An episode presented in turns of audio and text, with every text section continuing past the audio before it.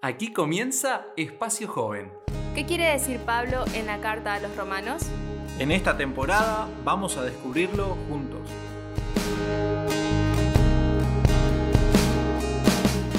Y llegamos al último episodio de esta serie donde hemos estado estudiando, aprendiendo juntos un poco más sobre el libro de Romanos. Y realmente el tema de hoy es Somos una familia.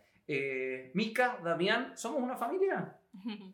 Eh, qué interesante, ¿no? Este, esta lección, la, la, búsqueda de pensar y de ver a nuestros hermanos de iglesia realmente como esa palabra, hermanos. Exactamente, hola Mica, hola Gary, y ya llegamos acá a la última lección y sí, somos una familia por el amor de Dios. O sea, miramos a la cruz y nos muestra el amor de Dios que siempre incluye a todas las personas. Podemos decir que el amor de Dios no hace acepción de personas. La gracia de Cristo llega a todas las, personas, chicos, grandes, a todos. Eh, es interesante en el desarrollo del capítulo 15 de Romanos, eh, vamos a encontrar la manera o la actitud con la cual el apóstol Pablo eh, asumió su llamado de misionero, ¿no? Él lo hace con una seriedad, con un entusiasmo y él fue el gran promotor, por así decirlo, guiado por el Espíritu Santo claramente, de llevar el Evangelio no solamente al pueblo judío como era hasta este punto de la historia, sino también abrirlo a todo aquel que creyera en Jesús. Sí, Romanos 15, 18 dice, no me atreveré a hablar de nada sino de lo que Cristo ha hecho por medio de mí para que los gentiles lleguen obedecer a Dios. Lo he hecho con palabras y obras. Eh, después sigue hablando mediante las señales, por medio del Espíritu de Dios. Eh, y algunos pueden pensar, eh, capaz, bueno, Pablo está hablando mucho de sus logros, de sus logros, pero Pablo no es jactancioso, no es orgulloso, no es que quiere mostrarnos, mira todo lo que hice, sino que él habla simplemente de lo que logró gracias al Espíritu Santo. Y, es, curioso porque cuando él empieza este ministerio al cual Dios lo había llamado, eh, tuvo mucha oposición, hubo mucha gente que no le gustó ni un poquito, incluso algunos de los apóstoles al principio lo miraban con ojos raros diciendo, este que antes nos perseguía, ahora dice ser cristiano, debe haber sido todo un desafío para él y ver cómo tantos lugares de, gentiles, de personas que no eran judías, ahora aceptaban a Jesús y lo consideraban su Salvador, le debe haber dado una alegría, un gozo, eh, aunque eso vino incluido con apedreamientos, con un montón de otras cosas juntas. Y qué lindo cómo se iban encontrando creyentes en Jesús en diferentes lugares, en diferentes lugares donde Pablo iba predicando, iban comenzando un grupito y en una ciudad, en otra y en otra y así creciendo. Y hoy en el día a día, qué hermoso es cuando uno viaja. Seguramente le ha pasado mucho a ustedes, Mika y Gary, cuando uno viaja y va para otra ciudad y se encuentra con creyentes en Dios, con gente de la iglesia y está y uno está en casa y gente que la atiende bien, gente que te invita a la casa, gente realmente que te trata como una familia. Qué lindo que es vivir esa experiencia.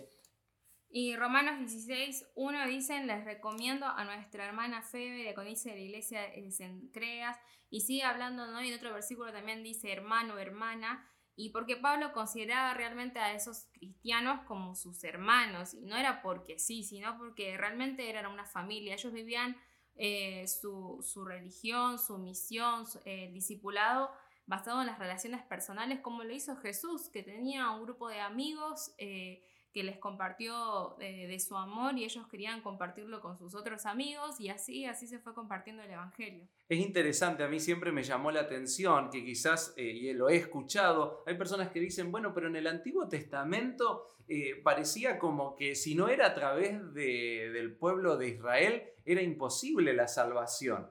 Y, es verdad que Dios había elegido a Abraham como una familia que fue creciendo, después eso se hizo al pueblo de Israel, pero a lo largo de toda la historia siempre hubo personas que se fueron sumando a esta gran familia del pueblo de Dios. Me viene eh, por ejemplo, Raab allí en Jericó, que ella aceptó al Señor y decidió ser parte. Y bueno, antes de que los muros de Jericó cayeran, ella fue incorporada al pueblo de Dios. Pienso en Ruth y me vienen un montón de otros ejemplos. Qué, qué lindo saber que a lo largo de la historia, incluso de toda la Biblia, eh, siempre en el pueblo de Dios hubo lugar para incorporar más personas. Ahora recién veíamos eh, que con el mensaje que Dios da a través del apóstol Pablo y luego obviamente el, resto de los, de los, discípulos se fueron sumando, eh, un, un evangelio para todos y que todos los que entraban e ingresaban se volvían familia.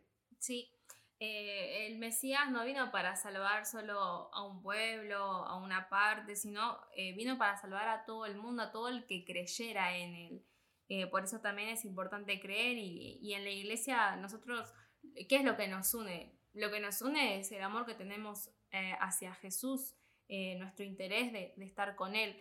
No es porque, bueno, a mí me gusta el rojo, vos también, hagamos una iglesia, sino es, porque centralmente tenemos esto de, querer hacer lo que a Dios le agrada. Y qué importante esto para la misión, para el discipulado, esto de las relaciones esto, la comunión práctica como era de los apóstoles, de compartir eh, las cosas, eh, habla en Hechos, eh, Lucas habla del partir el pan, esto de el amor fraternal realmente práctico de esta unidad sincera y realmente llamar hermano, hermana a la persona que uno encuentra en la iglesia, que uno encuentra en la casa, en la calle, donde uno se encuentre con los hermanos y realmente no decirlo de la boca para afuera, realmente de corazón, creer, mira, mi hermano, mi hermana, sin drama puedo contar con esta persona.